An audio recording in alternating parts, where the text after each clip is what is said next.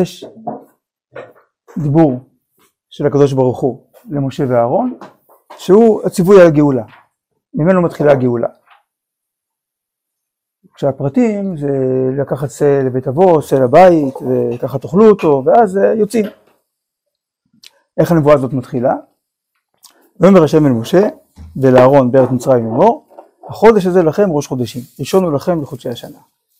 ואז דבר על בני ישראל ויקחו להם איש שא לבית אבות, שא לבית וכולי, תודה רבה.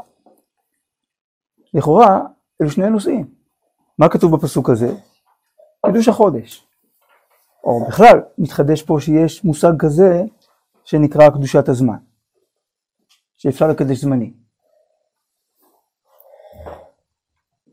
ואז uh, הדיבור הוא על הגאולה. אז, אז היינו מצפים שאלה יהיו שני דיבורים. ויאמר השם למשה ולאהרון, חודש לכם ראש חודשים, ואז ויאמר השם למשה ולאהרון, דבר, אה, בני ישראל יקחו להם איש צא לבית אבות, צא לבית, והקדוש ברוך הוא מלמד אותנו בתורה שאלו לא שני נושאים, זה נושא אחד. גאולת ישראל וקידוש הזמנים זה אותו דבר. זה שתי הופעות של אותו עניין, של אותו תוכן פנימי. אומר שפת אמת, החודש הזה לכם, בני ישראל, זאת הראשית שלנו. בני ישראל עולים ללבנה. כלומר, החודש הזה, הסוג הזה של התחדשות, כמו הלבנה, הוא שייך לכם, לישראל. החודש הזה, לכם. אומר לנו, החידוש הזה, עכשיו אתם מתחדשים. הקדוש הוא גואל אותנו ואומר, תתחדשו, אתם מקבלים הוויה חדשה, שמתאימה לירח. כי בראש השנה מתחדש כל השנה. זה משהו אוניברסלי, שנת החמה.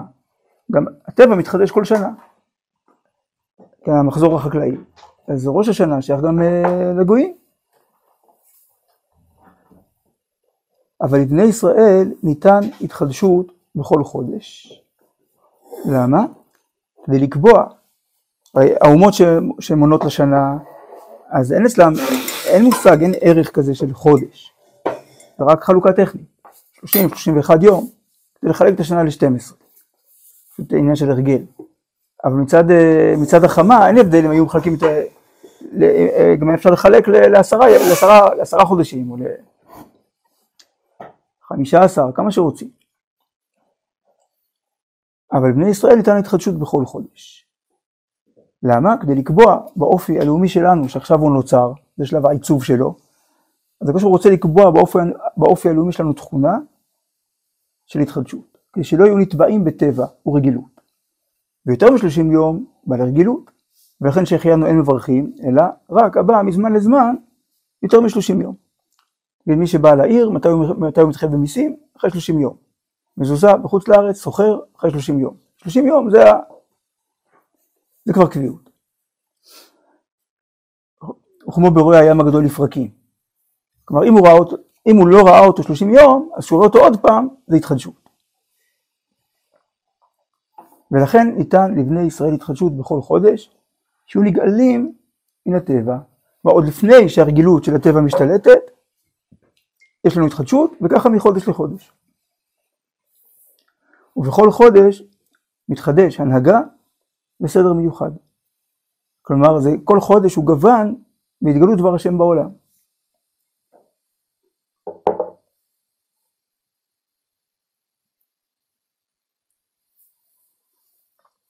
אז החודש הזה הוא, הוא באמת, הוא גילוי של הנהגה אלוקית. זה, זה לא תופעת טבע או חוויה אנושית, אלא הקשבה, היכולת לקבל ולחיות לאור הנהגה אלוקית.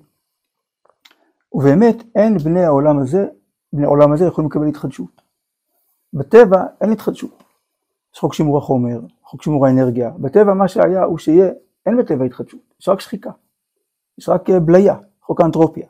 הכל שואף מסדר לאי סדר, באופן בלתי הפיך, בקצב גובר והולך, הכל מתפרק. כל דבר חומרי, שפה עוד אלף שנה לא יהיה. אולי הקירות. לא- הוא דיבר על זה באורות התורה, זה לא עניין של התחדשות, זאת אומרת שיש התחדשות טבעית והתחדשות... אה, בטבע אין התחדשות מהותית, זה רק מחזוריות. אה, לא, זה משהו אחר, מה שהרב אומר באורות התורה, זה שבתוך עולם ההתחדשות יש התחדשות שהיא היא בתוך התהליך, כלומר זה, זה האיכויות של התחדשות, שזה לא אם זה טבעי או מלאכותי, אבל בטבע כשלעצמו אין התחדשות, כי זה אותו מספר אטומים, אותה, אותה חוקיות שלא משתנה. הטבע מאוד מאוד כבול, טבוע, כמו מטבע, שהיא חקוקה, אתה לא יכול לשנות בה. בעולם הרוח, התוכן האלוקי של החיים כולו חידוש. העניין של ה-30 יום, אם זה פחות מ-30 יום, אז יש כן מקום לטבע ברגילות? לא, ב-30 יום, כאילו, בתוך ה-30 יום זה עדיין חדש, אבל אחרי 30 יום זה כבר הרגל, Mm. אז כבר איבדנו את נקודת ההתחדשות. נגיד, אדם ראה את הים, ואחרי זה, נגיד, אדם קם, קרא קרא אדם שקרא לו נס. אז ברוך ברוך שעשה לי נס במקום הזה. ואם הוא, עובר שם למחרת, לא צריך, כי אתמול כבר התרגשת והודית וזה, ואם הוא לא עבר שם ב-30 יום, אז הוא מברך עוד פעם. למה? כי זה שהוא עבר זה כבר שקע, למה זה שקע? עברו 30 יום, מה, שעבר, מה שעבר עליו 30 יום שוקע, נעלם. ואז אחרי 30 יום זה התחדשות. הקדוש ברוך הוא רוצה שלא נשקע אף פעם, שעם ישראל לא ישקע במציאות, לא יטבע בטבע. אז לכן הוא אומר, כל 30 יום תיפגשו איתי מחדש, תגלו שיש פה הנהגה חדשה.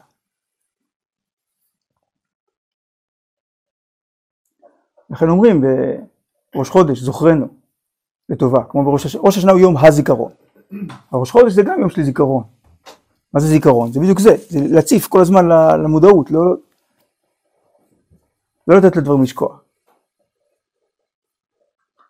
אז התחדשות היא באמת תכונה שלא קשורה לעולם הזה, לעולם החומר כשלעצמו, כדכתיב, אין כל חדש תחת השמש. אבל בני ישראל, שהם בני עולם הבא, יכולים לקבל התחדשות. כלומר, עם ישראל שייך לנצח, הוא לא חי חיים של הישרדות בתוך הטבע, אלא של דבקות אלוקית, אתם הדבקים בהשם אלוקיכם. ובמידה מתאימה לנו התחדשות. כדכתיב, החודש הזה לכם, אתם כאלה, מתחדשים. בחיים הלאומיים של אומות העולם יש שחיקה. כמה אומה קיימת? בסוף מתפורר, העולם מתקדם, וה- וה- והדבק הלאומי, הלכידות הלאומית, התרבות הלאומית הזאת כבר לא רלוונטית, אז היא מתפוררת. אבל בני ישראל שייכים לנצח, והנצח שהוא מופיע בעולם הוא בהתחדשות.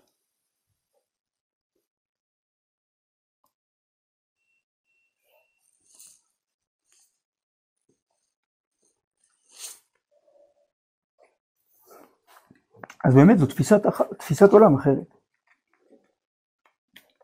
זה העניין של ראש חודש. אומר הרב, תראו בהערה, מידת החודש היא ההכרה של חידוש האורה האלוהית, הופעת האור האלוקי במציאות, המופעת בחידוש הזמנים ממקום העליון, אשר למעלה מן השמש. עוד פעם, מידת החודש היא ההכרה של חידוש האורה האלוהית המופעת בחידוש הזמנים ממקום העליון אשר למעלה מן השמש. כלומר הזמן לא מחדש את עצמו, אלא הקדוש ברוך הוא מחדש את המציאות. מתי? כל הזמן. ששם החידוש הוא שוטף, הוא תדירי.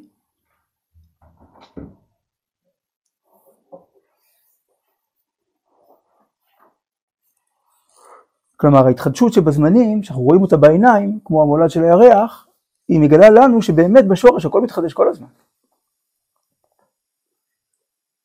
בניגוד של מה שלמטה מן השמש, שנגמר לגביה, אין כל חדש. השמש מבטאת את המציאות שאין בה, שאין בה התחדשות. זה לגמרי אותו דבר, כל השנה, אותה שמש בדיוק. ובירח, אותו ירח שנעלם, הוא עצמו מתחדש למחרת. אז זו תפיסה אחרת של המציאות.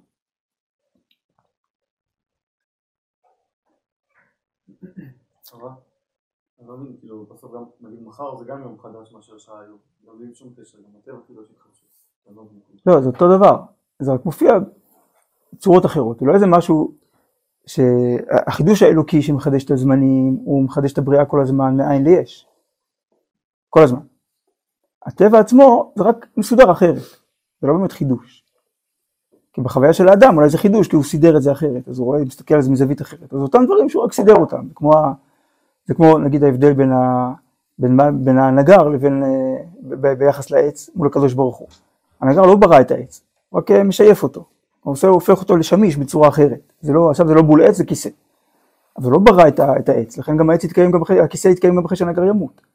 אבל הקדוש ברוך הוא ברא את עצם העץ, והוא מחיה אותו כל רגע, גם כשהוא עץ, גם כשהוא כיסא. אז, אז ביחס האלוקי, אז הכיסא או העץ מתחדש כל רגע ורגע.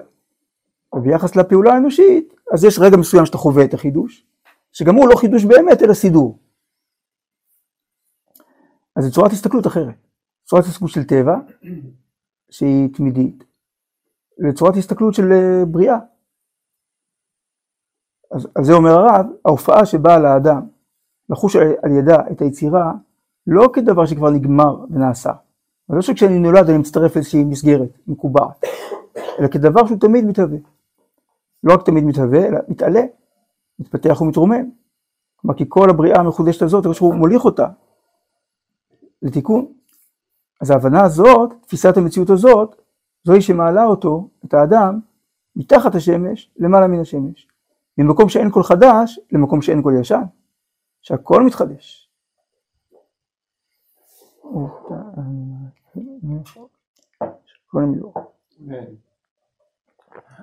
טוב, אז יש תפיסת עולם, שהעולם הוא מסגרת, שעובדת לפי חוקיות, ואני עכשיו מצטרף, ואני אצטרך להסתדר פה בתוך החוקיות הזאת, אז זה תפיסת עולם של טבע, ויש תפיסת עולם שהקדוש מחיה את המציאות כל הזמן, מאין ליש, מחדש בטובו, בכל יום תבין מעשה בראשית, לא עושה הורים גדולים כי עולם חסדו, לא כתוב שעשה הורים גדולים, לא עושה הורים גדולים, כל רגע ורגע. כל ידיעה אמונית, ההבשלה שלה, ההופעה השלמה שלה כשמגיעה ללב. וידעת היום, ושבותי לבביך. שדרך אגב, השם משמואל אומר שזה קורה בחודש שבט. כי כתוב שהלב הוא בשליש העליון של האדם, ככה בין השליש העליון לשליש האמצעי. ובשנה יש 12 חודשים, אז איפה המעבר בין השליש העליון לשליש האמצעי? ראש חודש שבט. אומרת, הדברים שבראש השנה יורדים לראש, מתחילים להופיע במציאות, בחודש שבט הם מגיעים ללב. אז כל הבנה, כל הבנה אמונית צריכה להגיע ללב. ההבנה, התחדשות. כשמבינים שהעולם מלא התחדשות. איך אנחנו חווים בנפש התחדשות? איזה, איזה מידה בנפש מתאימה להתחדשות? שמחה. שדבר חדש משמח. אנחנו שהחיינו על דבר חדש.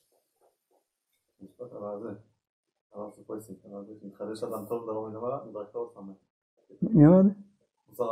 אה.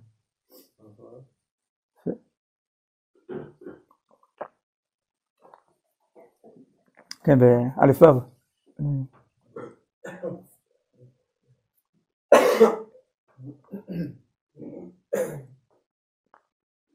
ששמחת שמיים וארץ הובאה בו כיום שנבראו בו. השם ברא את העולם בשמחה, ובמדרשים, שמחה, חדוות יצירה. כי תמיד נקודת הנביאה היא השמחה. גם בתורה יש כזה ביטוי, והיו הדברים שמחים כי נתינתם מסיני. תמיד בהתחדשות, בזה שמופיע בעולם. אז תמיד משמח, כי שמחה היא תחושה של החיות, של נביאת החיות. ככל שאדם קולט שהקדוש ברוך הוא עכשיו מנביא החיות, אז הוא יותר בשמחה. כי הוא קולט שכל המציאות היא שמחה, ששמחת שמיים וארץ הובאה בו כיום שנבראו בו. ועל ידי אספקלי הרי בעירה זו מביטים בכל העולמות, בכל המרחב של המציאות, במימד המקום, ובתולדה, כלומר ההיסטוריה, במימד הזמן, הכללית והאנושית, בגורל החיים של כל יצור, פרטי, ובכל מאורעות של כל הזמנים. טוב, נחזור למעלה, ולכן תקנו בברכת הלבנה, שנגיד מוצאי שבת, זאת השם, וללבנה אמר שתתחדש וכולי, יותר תפארת למוסיבתן, שהם עתידים להתחדש כמותה. כי אנחנו כאלה, מתחדשים, שעתידים להיות בני עולם הבא. כי הטבע שהיא בזמן, ועתידה לפסוק, לכן אינה יכולה לקבל התחדשות. כל דבר טבעי, ברגע שהוא נוצר, מתחילה הספירה לאחור. יש לו תאריך תפוגה, והטיימר מתחיל לעבוד. מהאדם מרגע שהוא נולד, הוא מתחיל גם להתבלות. וכל דבר חומרי הוא בתהליך של שחיקה. אבל בני ישראל, שהם בני עולם הבא, יש להם דבקות מבחינת התחדשות. למה? כי מה זה הדבקות הזאת? זאת התבטלות מוחלטת אל הנצח. תראו את הערה 2.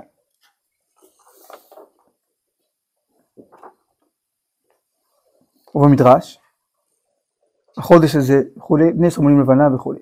הטעם שהזמן הוא בתוך הטבע. זמן מודד תהליכים טבעיים, או מזריחה עד שקיעה, או עד שהשמש גומרת הקפה, כי התורה היא למעלה מהזמן, כי היא מחשבה אלוקית, היא לא תוצר אנושי של תקופה מסוימת. התורה היא נצחית. ובכל עת שנמשך התחדשות להזמן מלמעלה, כי יש נקודת ממשק כזאת בין הנצח לבין ההופעה בזמן, נתקן על, זה, על ידי זה גם העשייה, בכל הטבע גם כן.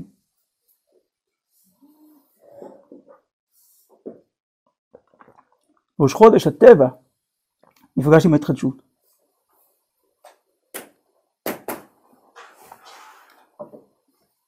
ואז אותו תוכן נצחי מופיע במציאות ומחדש אותה. לכן זאת מצווה ראשונה שנצטוו ישראל. זאת אומרת, יש מצוות בעולם, כלומר יש מעשים גשמיים שמבטאים ערכים נצחיים. כי לכאורה זה, זה לא מתחבר בכלל. מעשה גשמי של העולם הזה, אנחנו בני אדם, אנושיים, מוגבלים, הרצונות שלנו מוגבלים, העשייה שלנו מוגבלת, היא בתוך הטבע, אז איך יש מצוות? זה פלא באמת, שיש כזה מושג שנקרא מצווה, שהרצון האלוקי, כן, אכפת לו אם אני שוחט מהצוואר או מהאורך. זה נפקא מינה. מה שסדר הנהגת השם בעולם, תלוי במעשים שלנו. הזמניים, הגשמיים, פלא, מפליא לעשות, שקושר רוחני בגשמי, כמו שרמה אומר.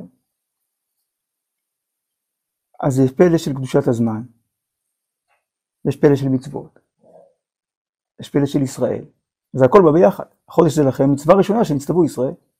מפה מתחילים את התורה. כמו כל הווה אמינא, זה לא הווה אמינא שהתבטלה. ובאמת לא היה צריך להתחיל את התורה, למה החודש זה לכם? יש גם עניין להתחיל מבראשית, אבל באמת התורה מתחילה בזה, בהבנה הזאת. שיש, שהנצח יכול לפגוש את הזמן ולהופיע בו.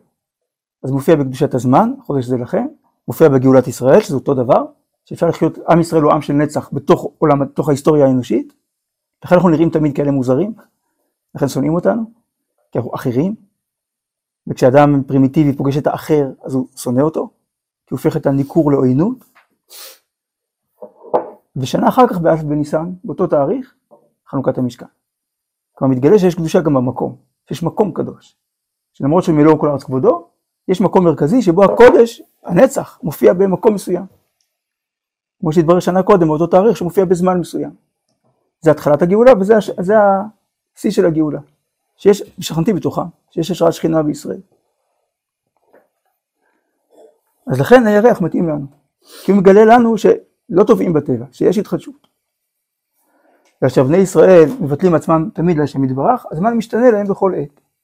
לכן הלבנה שמתחדשת בכל חודש, היא לחלק מבני ישראל.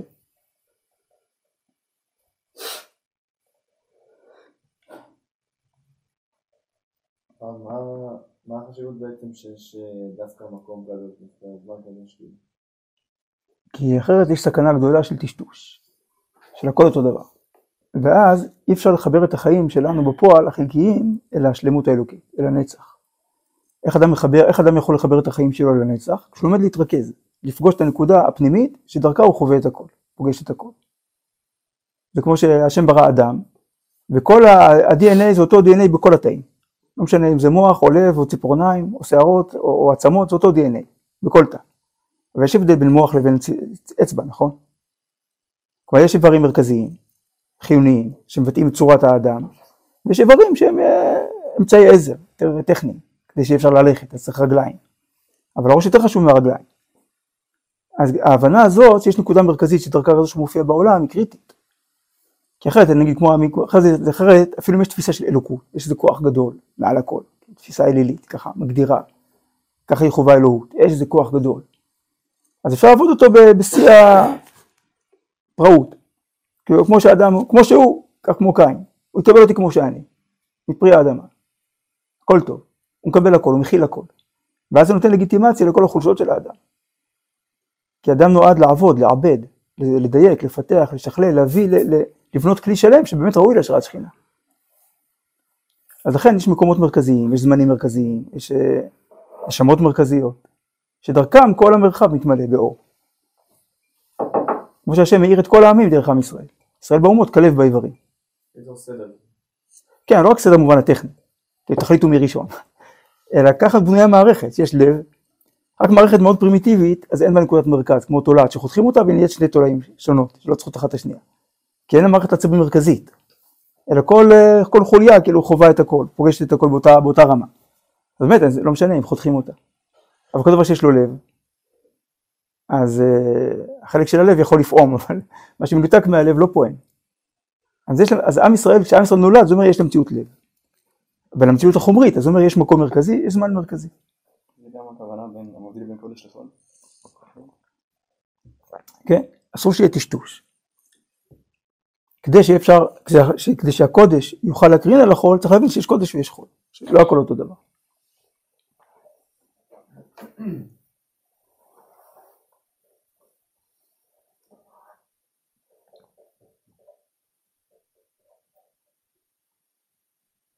בכל זה, בא לבני ישראל בגאולת מצרים. עם ישראל הולך ושוקע, כי ככה זה בטבע. והנה זה מתהפך. לכן כתוב, ושמרת יכול את החוקה הזאת מימים ימימה. מימים, מ, זה תיאור של, של המקור, של המקום שממנו באנו, נכון? אני באתי מירושלים. ימי, ימימה, זה כמו ירושלימה, זה היעד, זה, זה לאן אני חותר. אז החוקה הזאת, היא באה מימים ימימה. מה, מאיפה היא באה? מימים. לאן היא הולכת? לימים. מה הכוונה? כמו שכתבתי במקום אחר הפירוש, להביא הערה מימים שלמעלה לימים שלמטה. כלומר יש ימים עליונים. יום זאת יחידה של הערה, גוון של הערה. השם ברא את העולם בימים. שהכוונה לא 24 שעות, כי הרי השמש והריח נבראו רק ביום הרביעי, אז איך מדדו ימים קודם? אלא הכוונה יחידות של אור. יום, נכון? מזריחה עד שקיעה, יחידת הערה. כלומר גוון של הערה אלוקית, גוון ייחודי. אז הימים האלה הם השורשים האלוקיים, האידיאליים האלוקיים שמכוננים את הכל, בונים את הכל, והימים שלנו הם גילויים שלהם. אז העבודה שלנו היא לשמור את החוקה הזאת שבאה מימים ימימה.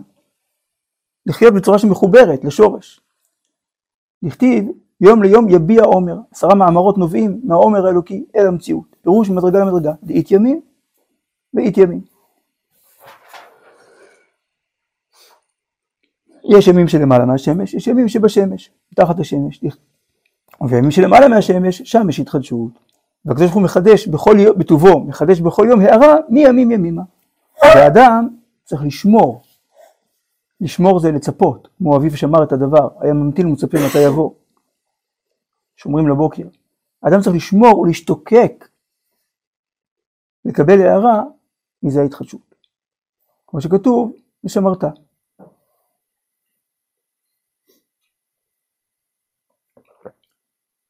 אם מסתכלים על העולם בהסתכלות החיצונית, הכל הולך ונשחק. אם מסתכלים על העולם במבט פנימי, הכל מתחדש. קשור מחדש מטובו בכל יום תמיד. הכל שמח, הכל חי, הכל מלא חיות אלוקית שמופיעה, הולכת ומופיעה במציאות. העולם כל הזמן מתקדם. איך עוברים מפה לפה? כלומר, איך אני בתוך עולם הטבע יכול להיות מחובר לעולם הנצחי? בזה שאני משתוקק לו. כלומר שהרצון שלי הוא לא לשרוד בתוך עולם הטבע, הרצון שלי הוא לחיות בצורה מחוברת. הרצון שלי הוא לגלות, את, לקדש שם שמיים בעולם. הרצון הזה בונה את היכולת, כי הרצון הוא גם כוח אינסופי. אז הוא הממשק שבתוכנו אל האינסוף. כי לרצון אין גבולות, נכון? לשכל יש גבולות, לרגש יש גבולות, לגוף יש גבולות, לרצון אין גבולות, אני יכול לרצות אינסוף. כשאדם רוצה את האינסוף, רוצה שהאינסוף יופיע בו, וזהו בונה כלי שהאינסוף יופיע בו. לכן המשכן, שאמרנו מקביל לסיפור שלנו כאן, המשכן נבנה מנדבות. מה זאת אומרת נדבות? אם תרצו, יהיה משכן, כמה שתביאו זה מה שיהיה. למה? זה אומר רבי נפתלי מרופשיץ, כי הכלי לפגוש את האלוקות הוא הרצון, את האינסוף.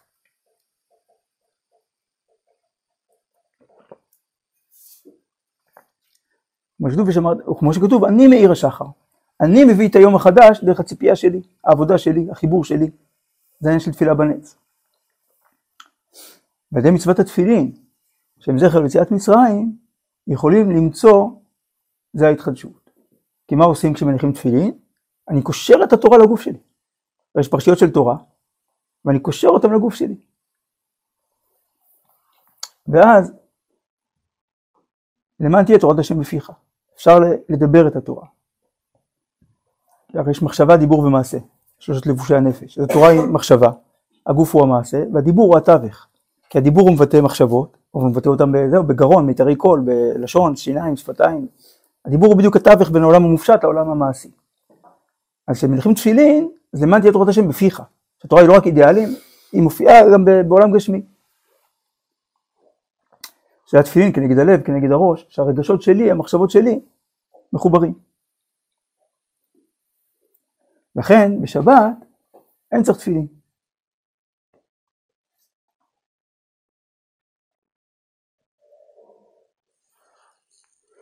למה? שהם עצמם עוד. כי הימים שלמעלה נראים בשבת לימים שלמטה מעצמם, בלי עבודה שלנו.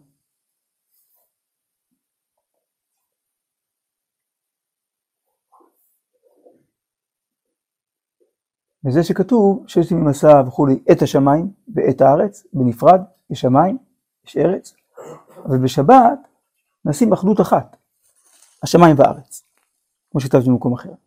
ויחולו השמיים והארץ. בראשית ברא אלוקים את השמיים ואת הארץ. יש רוחניות, יש גשמיות. בשבת הרוחניות והגשמיות ביחד.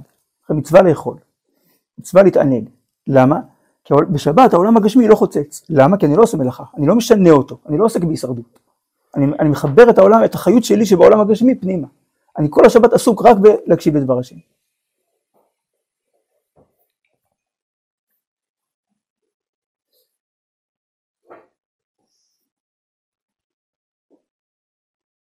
הם מברכים בשבת. כמובן, עבודה רוחנית, הרוחניות היא קיימת, היא לא עבודה גשמית של הישרדות, היא לקרוא בשם השם. לא... אבל זה לא אותה פעולה. גם העבודה הרוחנית בשבת, גם התפילות של שבת, הן לא תפילות של בקשה, אלא רק לשבח והודיה. ויש כן בקשה רוחנית, כי זה דבר שתמיד הוא בעצמו חלק מהחיות האלוקית, הנצחית. זה בקשה של נצח, לא בקשה של זמן, לא מבקשים רפואה, לא מבקשים פרנסה. מבקשים תר ליבנו לבדך באמת.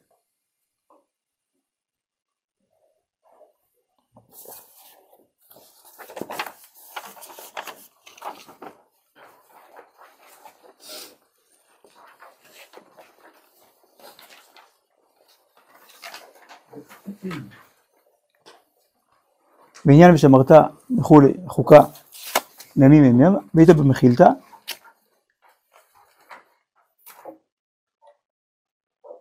יש ימים שאתה מניח תפילין ויש שאינו מניח. שבתות וימים טובים. הרמז, הרמז הוא כי לכל ימים שלמטה יש שורש בשמיים. שבני ישראל צריכים להעלות ולבטל, לבטל ביהדות, ביטול זה לא מחיקה, לא איפוס, לא עיון באלף, אלא חיבור, כמו בטל בשישים. הטיפה בטוח פה, היא לא הלכה לשום מקום. מה הכוונה שהיא בטלה? שהיא נספגת אלא, נשאבת אל המרקם הכללי, נספגת בו, וכולו כמכלול אחד מותר. ככה ביטול הקדוש ברוך הוא, ביטול לכנסת ישראל, ביטול הצדיק, זה לא מחיקה, זה לא איפוס, אלא חיבור, שאדם לא, לא תופס את עצמו כישות בפני עצמה, אלא כחלק מהמכלול הזה, כמר, כ, כאיבר חי בתוך המרקם הזה, שכולו חיות אחת. אז אותו דבר, יש עבודה לבטל, כלומר לחבר את אלה הימים, את חיי הטבע, לימים העליונים, לעומר האלוקי. והוא בחינת גאולה. זה גאולה. מה זה גאולה? בתורה, מה פירוש המושג גאולה? להחזיר דברים למקום, לבעלים המקורי. מי, שנעל... מי שאיבד את הכסף, נאלץ למכור את השדה, גאולה תהיה לו. מה זה גאולה? יחזירו את השדה לבעלים המקורי. מה זה הגאולה של עם ישראל? שעם ישראל חוזר למקום המקורי, לארץ ישראל. אז מה זה הגאולה של המציאות, הגאולה של החיים, הגאולה של הבריאה? להסיר התלבשות הטבע, לברר הפנימיות, להעלותה ולדבקה בשורש.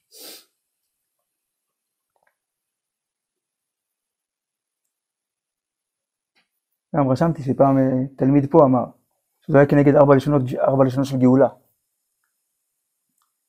קודם כל זה להסיר את התלבשות הטבע. כלומר היכולת להבין שזה רק לבוש, שזה, שהעולם הקדוש מתגלה בטבע, אבל הטבע הוא לא החיים, הוא לא המציאות, הוא הלבוש של המציאות. ואז לברר הפנימיות, כמו לברור אוכל מתוך פסולת, ואז מילא להעלותה, כלומר להבין שהמציאות היא יותר עילאית ממה שאדם תופס בחושים, ואז לדבקה בשורש.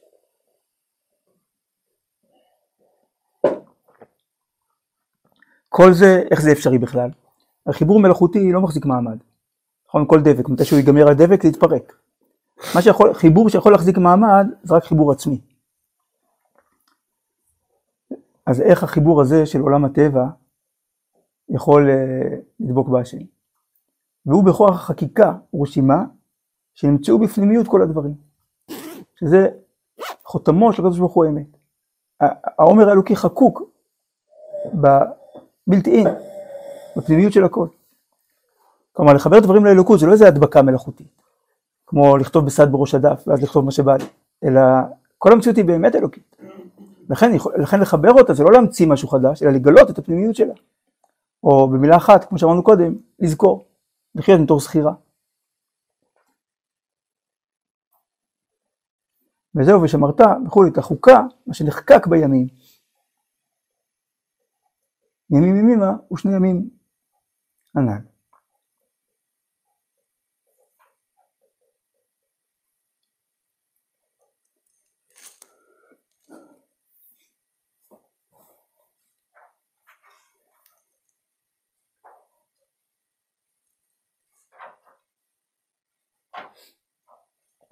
אני נדלג מקור, אחד, כדי שנספיק גם uh, על השפת אמת. ובמדרש, החודש הזה לכם, אמר הקדוש ברוך הוא, אין לכם חידוש אחר יותר מזה. אבל זה החידוש. מה זה החידוש? שבגאולת מצרים נתחדש כוח מעשה בראשית. שנתברר שהוא מחיות השם יתברך. אבל זה חלק מהעניין של, של עשר המכות. לברר שתופעות טבע הן השגחה אלוקית. אז איך זה מתברר? אתה רואה שתופעת הטבע בעצמה מבחינה בין ישראל לבין מצרים. אם זה דבר, אם זה ברד, אם זה הרבה, אם זה קינים, שכין. אז כוח מעשה בראשית מתחדש אם מתברר שהוא מחיות השם יתברך. כלומר, בגלל שהקדוש ברוך הוא מנהל את המציאות הפיזית. וכשנתבטל הכל לשורש החיות, ממילא הוא בהתחדשות אדיר, ולא עולם כמנהגו נוהג על אוטומט. אז זה לא שהקדוש ברוך הוא תכנת את המציאות ובסוף לחץ enter ומאז הכל רץ, אלא הוא מחדש בטובו בכל יום תמיד מעשה בראשית.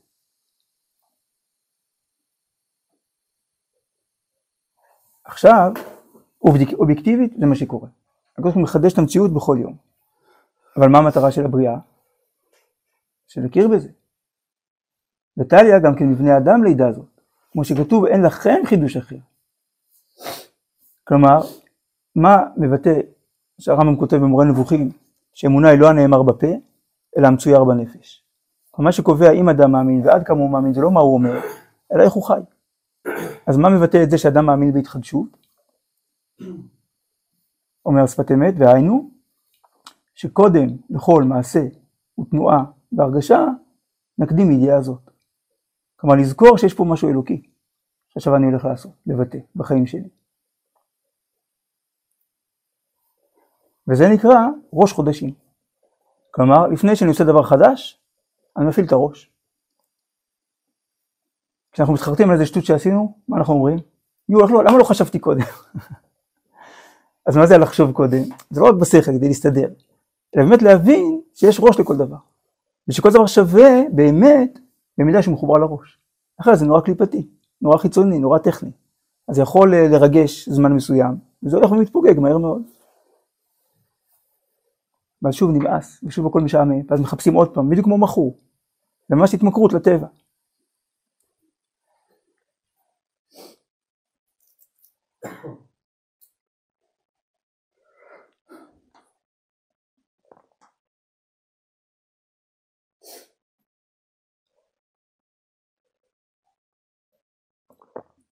אז לכן ההבנה הזאת שהזמנים מתחדשים,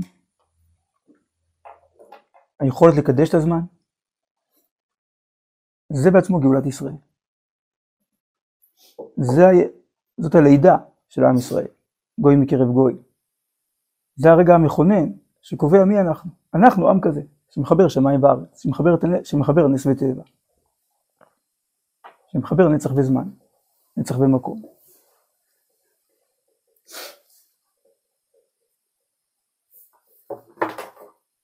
טוב, עכשיו תוספת מיוחדת להיום, מכיוון שהיום יום ההילולה של שפת אמת, ה' שבט. אז אה, לשפת אמת היה באמת, טוב, כמו, גם, כמו שגם נראה, דמות אה, כלל ישראלית, לא רק האדמו"ר של חסידי גור בדורו, אלא באמת, כמו שהוא גם כותב, עשה, עשה ולימד הכל בשם כל ישראל. והסימן לזה שכמה זה היה אמיתי, שבאמת כל עם ישראל אה, קשור אליו, דבוק בו. כל החוגים, גם ליטאים וגם בציבור דתי-לאומי, לומדים שפת אמת. אז קודם כל קצת על, השפת אמת עצמו, על הספר, ו, ואז עוד כמה דברים של, דברים שאמרו רבותינו על השפת אמת. לא רק אמרו, אלא הם חיו איתו. אז קודם כל ההקדמה לשפת אמת. כתוב בהקדמה ככה, הבנים, בני וחתני המחבר, כתבו את ההקדמה לספר, שמה יש בספר? מאמרי קודש, אשר אמר באספת רבים, בתיש, אשר בטח גם אתה כמו כשהם נאמרו, יאירו ויעוררו את ליבות בני ישראל. דברים היוצאים מן הלב, לב הארי, אמר רבי יהודה אריה לייב, לב הארי, מקדושה וטהרה. בטח יתעורר גם עתה לבבם על ידי זה של הלומדים, לשוב בתשובה שלמה להשם יתברך, ולעובדו עבודה תמה ונקייה באמת ובלב שלם. מכיוון כמו שהנועם אלימלך אומר, שדברים יוצאים מן הלב נכנסים אל הלב, אז מאותו עומק בלב שממנו הם יצאו, אליו הם נכנסים. כיוון שהשפת האמת דיבר מעומק הלב, הדברים שלו נוגעים בעומק הלב. וממילא מעוררים לתשובה. לפחות איזשהו רצון להיות יותר מחובר. וזכותו, זכר צדיק לברכה לחיי העולם הבא, יסייע אותם גם עתה בכל אשר יפנה. היה חסיד מאוד מיוחד, האריך ימים, הוא היה גם לא רק טכנית האריך ימים, הוא היה כאילו בעל דעה, כאילו אדם גדול. שהיה עוד חסיד של הרבי מקוצק, ואחריו של, אחרי הרבי מקוצק של חידושי הערים, גיסו ותלמידו, ואחר כך, אחרי, אחרי שרבי יצחק מאיר מגור נפטר, אז מילא את מקומו השפת אמת, והוא האריך ימים כל ימי חיי השפת אמת וגם אחר כך. כלומר, כששפת אמת נפטר, אז הוא כתב מכתב של התקשרות, של קבלת אה, עול לאמרי אמת, הבן של השפת אמת. אז הוא כותב לו כך: תורת אביו מרן הקדוש ז"ל, מה אומר ומה אדבר? יותר ממאה פעמים הייתי בגור, במשך 35 שנים שעברו, כלומר 35 שנים ששפת אמת היה רבה, הרבה תורה שמעתי ממנו, ועל פי רוב, מה שהבנתי, הבנתי בנקל, ומה שלא הבנתי, לא די שלא ירדתי לסוף דעתו, אלא אף לתחילת דעתו לא עמדתי. מה שלא הבנתי, זה לא טכנית היה חסר לי איזה משהו, אלא הבנתי שאני לא מבין, נקודה, אני פשוט לא שם. כי כל מי שהיה לו עיניים לראות ולב להבין, היה רואה באין שכלו, כי שכינה מדברת מתוך גרונו של אותו צדיק.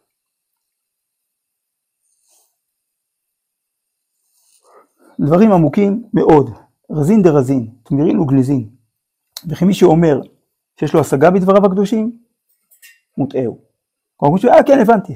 למדתי שפת אמת, כן, למדתי את התורה הזאת, הבנתי. אנחנו מבינים את הקצה, כי מה שאנחנו מסוגלים לקלוט, ויש בזה הרבה יותר. עוד כמה שנים נבין יותר. אדם אחר היה מבין אחרת. מי שיודע פנימיות, מבין אחרת. כי, כי, כי הדברים מאוד מאוד כוללים ותמציתיים, כמו שנראה. אז הנה, הרב חרל"פ כתב פירוש לשפת אמת על פי קבלה. סיפר הרב אברהם דוד פרנקל, חסיד גור. הרב חרל"פ ביקש ממני, שהייתי ממקורבי האמרי אמת, שאראה לאדמו"ר את הפירוש בטרם יתפרסם ברבים. הוא רצה הסכמה של הרב, הבן של השפת אמת. עיין לאדמו"ר בפירוש, ולאחר זמן ביקשני שאמסור לרב חרל"פ שהוא מבקש שלא יפרסם את פירושו העמוק ברבים. כי אביו, בעל השפת אמת, רצה שאת ספרו ילמד כל אחד לפי הבנתו שלו, ללא פירושים. זאת אומרת, אם הרב חלפ היה מראה כל כך בבירור איך כל משפט בשפת אמת בנוי על פנימיות התורה, אנשים היו מתייאשים. טוב, אני לא מבין פנימיות התורה, אז שפת אמת גדול עליי. שפת אמת רצה להיות של כולם. הרב חלפ גנז את הספר. דרך אגב, הבן של האמרי אמת, הבית ישראל, אז uh, הוא התייחס לרב חלף בתור uh, רבו המובהק. הוא לא יצא מירושלים בלי לבקש רשות מהרב חלף, בלי להיפרד ממנו. ואחיו, שמילא את מקומו, בא ללב שמחה. כמה שנים אחרי הילדים לא היו לו, כמה שנים אחרי החתונה לא היו לו ילדים. והייתה סגולה אז בירושלים, הרב חלף היה תולה בסוכה אה, רימונים ונוי סוכה. והרב חלף כידוע לא היה, לא היה יוצא מהסוכה, רק פעמיים, כל סוכות. מתחילת סוכות עד, עד אה, סוף השנה רבה הוא לא היה יוצא מהסוכה. חוץ מפעמיים, פעם אחת הוא הולך לכותל, פעם אחת לרב קוק, להגביל את פני רבו. ו... אז היה ידוע שהרימונים האלה זה סגולה, ואז ה- הלב שמחה לקח רימון מהסוכה, מהנוי סוכה, ואז נולד האדמו"ר הנוכחי מגור.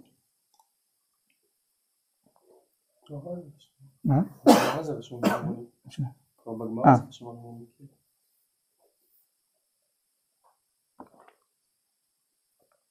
עוד, הרב הנזיר.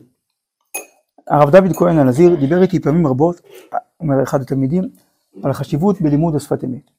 וכן סיפר לי כי רבו הגדול, אגריה קוק זצ"ל, למד תמיד בשפת אמת, ואמר כי השפת אמת הוא כמו ראשון, וצריך מאוד לדייק בדבריו. אנחנו מכירים את זה מהלימוד, אנחנו חושבים, דברי הראשונים, כל מילה צריך לעיין בה, רש"י, רמב"ן, כל מילה שהוא כותב זה צריך להבין.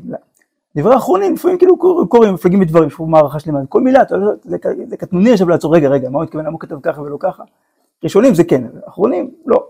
שפת אמת הוא כמו ראשון. כל מילה, הכל פה מאוד מדויק, מאוד תמציתי. מילה בסלע. ועוד, הנה, האמרי אמת, בא, הגיע לירושלים, הגיע לרב. תוך כדי שיחה, החל הרב לומר דפים שלמים משפת אמת על פה. והאורחים הגיעו לידי התרגשות גדולה וגלויה. לאחר השיחה עמו, אמר האדמו"ר מגור על הרב, כי הוא בקיא בשפת אמת יותר ממנו. עד כדי כך.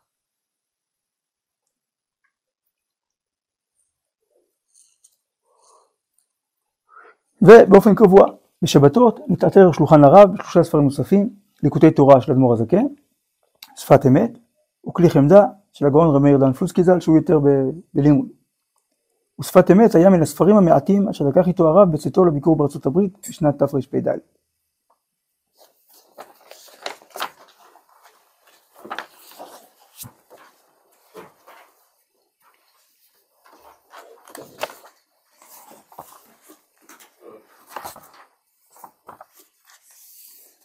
עוד. בשם המשמש של הרב. ביום ערב יום הכיפורים, בשעות אחרי הצהריים, פני רבנו אומרים קודש, לקראת קבלת קדושת היום המיוחד בשנה, יושב בחדרו שקוע בספר הזוהר ושפת אמת. זה ההכנה ליום האחד בשנה.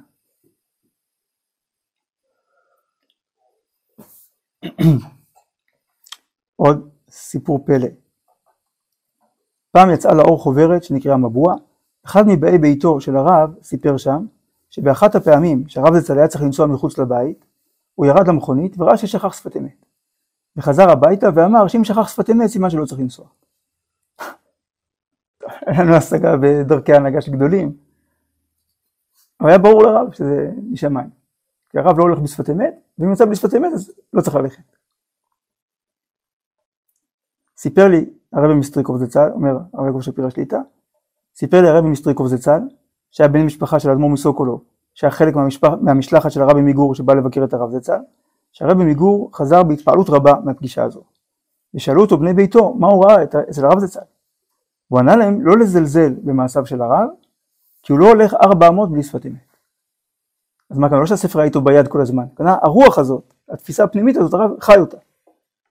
יש שנה אחת שראיתי, שהשפת אמת והרב אמרו כמעט אותו רעיון, שאלו את אותה שאלה, כל אחד ענה בצורה דומה, קצת שונה, קצת דומה, בפרשת, ממש דברים ש...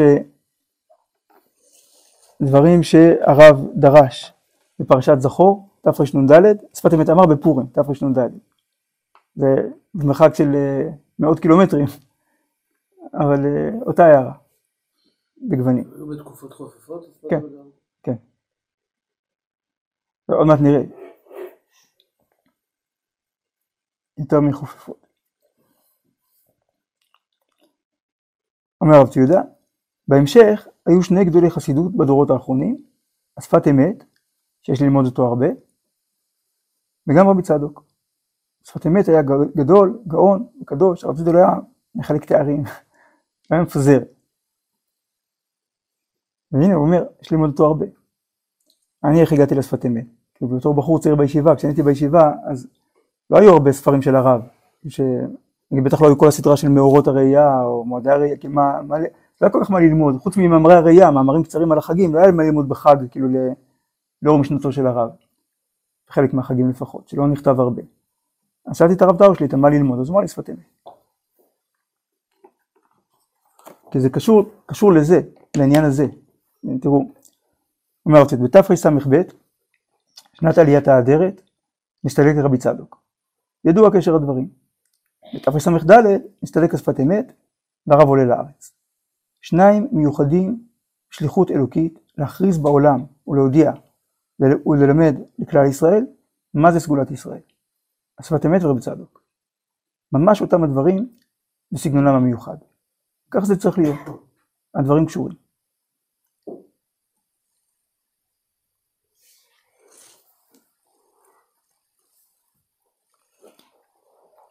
ועוד, פלאי פלאים של הנהגה אלוקית. ביום כ"ח באייר, שנת תסדר, הופיע האור החדש בציון, אורו הגדול והקדוש של הרב אבא ז"ל. באותה שנה, שנת תרס"ד, נסתלק השפת אמת. זה ממש נפלאות. גילויים נפלאים של ריבונו של עולם. רב צדוק והשפת אמת נסתלקו מן העולם, והרב עלה לארץ. גאולת ישראל, שהולכת ומתגלה לעינינו יותר ויותר, שייכת גם לגילוי רזי תורה.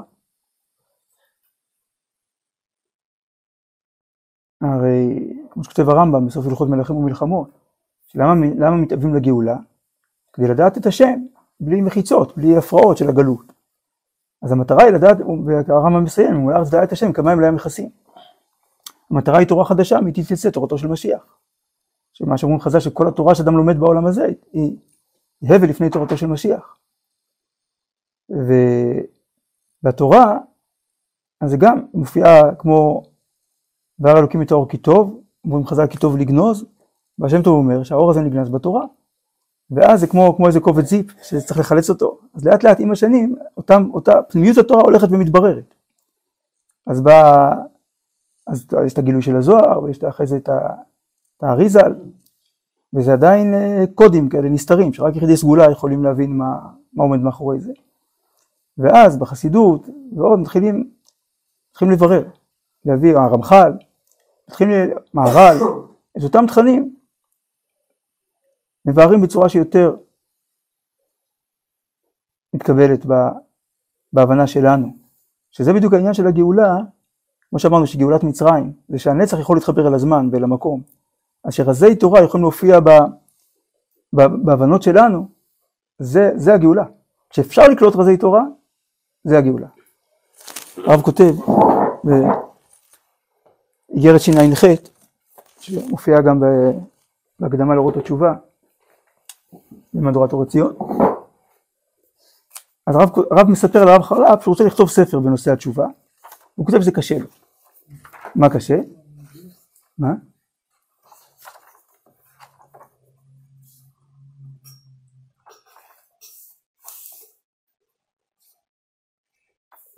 אה, לא, לא פה, זה מתרק באיגרת.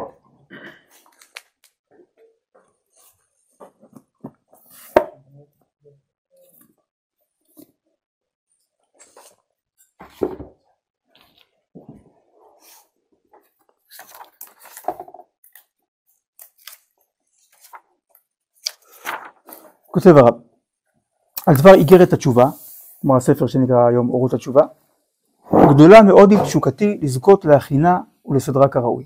אבל אני מאוד רוצה, תשוקה, לכתוב את הספר הזה. אבל לפי ערך גדולת העניין, כן רבו המניעות. בייחוד קשתה עליי מאוד ההסברה והכיוון אל הסערה עד כמה להנמיך רזי עולם. והיכן הוא הגבול של למכסה עתיק. אל השם וירא לנו בדרכו דרך הקודש. את הרב אומר, קשה לי, כאילו, מה לגלות ומה כבר לא. כי זה לפעמים כחוט השערה, הרב גם אמר, כי זה, הרב, הרב מאוד סבל לפני פטירתו. והרב הנזיר בא לבקר את הרב, והרב אמר לו, אולי זה בגלל שאני, כנראה זה בגלל שאני מגלה רזים. הגבול של מכסה עתיק, זה הגמרא אומרת, שאמרת למכסה עתיק, מה שזה מדרגה מאוד מאוד עליונה, אז מי, זה, מי נקרא מכסה עתיק, שזוכה למדרגה הזאת? אז הגמרא אומרת שני דברים שנראים כאילו הפוכים, אבל הם כנראה משלימים, כמו כל הדברים האלה בגמרא. אחד, הגמרא אומרת, זה, זה, זה המגלה דברים שכיסם עתיק יומי, ויש אומרים, זה מכסה דברים שכיסם עתיק יומי. זאת אומרת, כל מה שאפשר לגלות ראוי לגלות, ויש גבול שאסור לגלות. ומדור לדור המציאות יכולה יותר להכיל את הסודות העליונים האלה, כי בלעדיהם גם אי אפשר. את, את הפשט של החיים לחיות בלי הבנה פנימית, כמו בדור שלנו. כי עין בעין יראו בשוב השם ציון, זה לחבר את העין החיצונית לעין הפנימית. כלומר בדור שלנו כל מי שאומר מה, אבל רואים בעיניים ש... אז מה זה אומר? שהוא בטוח טועה. כי כבר אמרנו לישעיהו, שבדור, אמרנו לקדוש ברוך הוא בישעיה, דרך ישעיהו, שבדור הזה אי אפשר לראות בעיניים, אפשר אפשר לראות רק עין בעין. לחבר את המבט החיצוני למבט הפנימי, אין ברירה. אז אם אנחנו צריכים, אם זאת העבודה שלנו, כנראה שאנחנו מסוגלים לקלוט תכנים פנימיים. פעם רב ציודה אמר שבזמן הרב, מי הבין אותו? זה שלושה וחצי אנשים. ואם בעשרות שנים אחר כך, כאילו בחורים צעירים לומדים דברים עמוקים ברב, ומבינים? הרב ציודה פעם בכה ואמר שזה פלא. שמש, מי היה מאמין ש... שאי אפשר להבין ככה. אז זה קשור, ל... זה קשור לזה, לסוגיה הזאת. הרב, זה לא שהרב קוק גילה, גילה דרכים שהוא מגיש אותם כנרצנו? כן. הוא לא, כאילו, דברים שהיו כתובים. כן, כן. הרב אמר, אין פסקה בדברים שלי, ש... הרב אמר, אין פסקה בדברים שלי, שלי שאין לה מקור בכתבי האריזה. מה כתבי הרב, הרב זצ"ל, אין כתבי אריזה. רק בשפה שאנחנו מסוגלים להבין. כתבי אריזה, אתה לא מבין אותם לא בשכל ולא במוסר. אתה לא מבין למה זה חכם, אתה לא מבין למה זה טוב. אתה רק מקבל עובדות, דה, זה ככה, זה למעלה, זה למטה. מישהו קרא לזה האינסטלציה של העולמות העליונים, איפה הצינורות עוברים בכל קומה. זה לא אומר שאתה מבין את, את המהות של הבית. והרב מסביר לך את, את, את המהות בצורה שאתה יכול להבין ולהרגיש, ומעורר את הרצון, אבל זה אותם תכנים בדיוק. הרי הגר"א אמר שכל כתבי האריזה הם משל. הוא אמר שבודדים הבינו את הנמשל. וזה הרמח"ל, והגר"א בעצמו, ומה אפילו רב חיים ויטל הוא התלבט, עד שהוא ראה באיזה מקום שהוא הבין שרב חיים ויטל הבין את הנמשל. כשרב חיים ויטל הוא כתב, כל כתבי האריזה זה רב חיים ויטל כתב. ועדיין הגר"א היה צריך לחכות עד שהוא מצא מקום שהנה שברור לו שהוא הבין את הנמשל. זה הנמשל של כתבי האריזה, כתבי הרב. זה התוכן של, של חיבור כל העולמות. והשפת אמת מגלה את זה בסגנון שלו, והרב בסגנון שלו, אז לכן זה נראה לי התיאור פה של הרב תיעודה, זה חוליית מעבר. גאולת ישראל, שהולכת ומתגלה לעינינו יותר ויותר, שייכת, למ... שייכת גם לגילוי רזי תורה. הדבר מתקשר, שכתוב לעתיד לבוא, שכפויים דברי, דברי תורה ש... ש... שנסתרים בעולם הזה, יהיו כפויים לעתיד לבוא. כלומר, יצופו, יתגלו.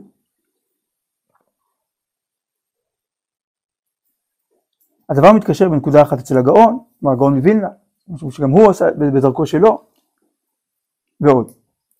אחד היסודות הגדולים שחייבים להתברר בזמן הזה, כלומר כי בלי זה לא מבינים נכון את המציאות, לא יודעים לתפקד נכון, כרצון השם, להיות פועלים עם אל, זהו עניינו של עם ישראל, סגולת ישראל. זהו עניין עמוק מאוד. זוהי מסכת גדולה וענקית. הרי אפילו משה רבנו, זה השיעור שהוא קיבל. אמרת ואין לא יאמינו, אתה אין סופך להאמין. וזה הוא קיבל שם את הצהרת.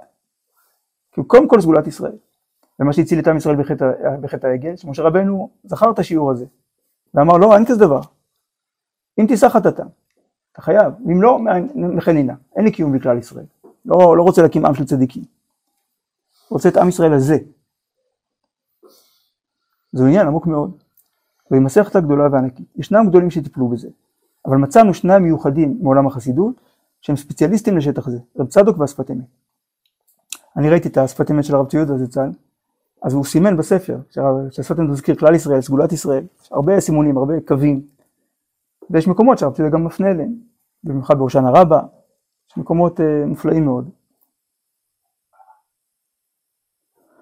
שניהם מיוחדים, כלומר שהרב שפת נגיד, ששפת אמת מדבר על הערבה, שאין בה טעם ואין בה ריח, כלומר לא תורה, לא מצוות, אז למה היא חלק מארבעת המינים? ישראל. כלומר יש משהו בישראליות, בעצם החיבור שזה הכל אגודה אחת, שזה מעבר לבחירה, לתורה ומצוות שזה הבחירה. אז כמובן שאנחנו צריכים לשאוף לכמה שיותר תורה, כמה שיותר מצוות בעולם הבחירה שלנו, אבל הכל מתחיל מהסגולה, לא מהבחירה. שני, שניהם מיוחדים, נמצא בכוסות אמת, שניהם מיוחדים בשליחות אלוהית, להכריז בעולם, להודיע וללמד בכלל ישראל, מה זו סגולת ישראל. זהו סדר אלוהי. ההסתלקות שלהם והעלייה של הרב אבא לארץ קשורות זו בזו. אז זה לא בדיוק לפי התאריכים שפה, כאילו השפת אמת נפטר בה' שבט, תרס"ה, שזה תשעה חודשים אחרי שהרב עלה לארץ. והצדוק והאדרת זה גם כן לא בדיוק באותה, אבל זה, אבל רוצה מסביר את זה פה מבחינה מהותית. שהסוף של תורת, אה, תורה שנאמרה בגלות, אבל בתוך, בתוך סוף הגלות מרגישה את העניין הזה של סגולת ישראל ומדגישה אותו בתוך כל עולם החסידות, יראה ואהבה ותפילה ודבקות, אבל הם עלו לנקודה הזאת, אמרו סגולת ישראל זה העיקר. ואז האדרת והרב עולים, ממשיכים את זה פה. מגלים את זה בתור תשתית לכל היחס, לכל היישוב החדש, לכל תהליכי הגאולה. אז מפה היחס הזה, כן, זה לא איזה חסידות של הרב שהוא הולך בשפת אמת ואם הוא שוכח אותו הוא לא עולה, אלא זה הבנה שיש פה המשכה של דרך.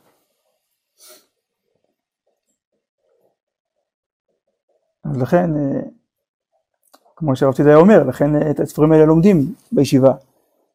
גדולי ישראל שעסקו, שביררו את היסודות של סגולת ישראל, בראשונים, באמצע ובדורות שלנו. בראשונים זה הכוזרי, בעיקר ישראל באומות כלב באיברים, ושב העניין כאילו להתגלות בקהל, שזה המטרה של הכל, ובדורות האמצעיים זה המהר"ל מפראג, במיוחד נצח ישראל, במיוחד פרק י"א, והרב. השפת אמת והרב צדוק קשורים למהלך הזה, של הופעה של, של בירור סגולת ישראל בדורותינו. אה, זה דבר שנזכה, אם זה שייך לכלל ישראל, כל יהודי, שייך גם לנו, כל אחד מהמקום שלו. מזה הוא מקבל את החיות שלו, את ההערה שלו, את, ה, את המבט על, על תהליכים בדור, על גוונים בעם ישראל. בעזרת השם, מתוך הלימוד הזה והבירור הזה, נזכה לגיז, לגילוי רזי הנשמה שלנו ורזי תורה, כמה שאנחנו מסוגלים, בתוכנו, בכל עם ישראל, מעגלים שהולכים ומתרחבים, ברוך השם. עוד יותר ועוד יותר, עד לגאולה שלמה. זכותו תגן עלינו, על כל ישראל.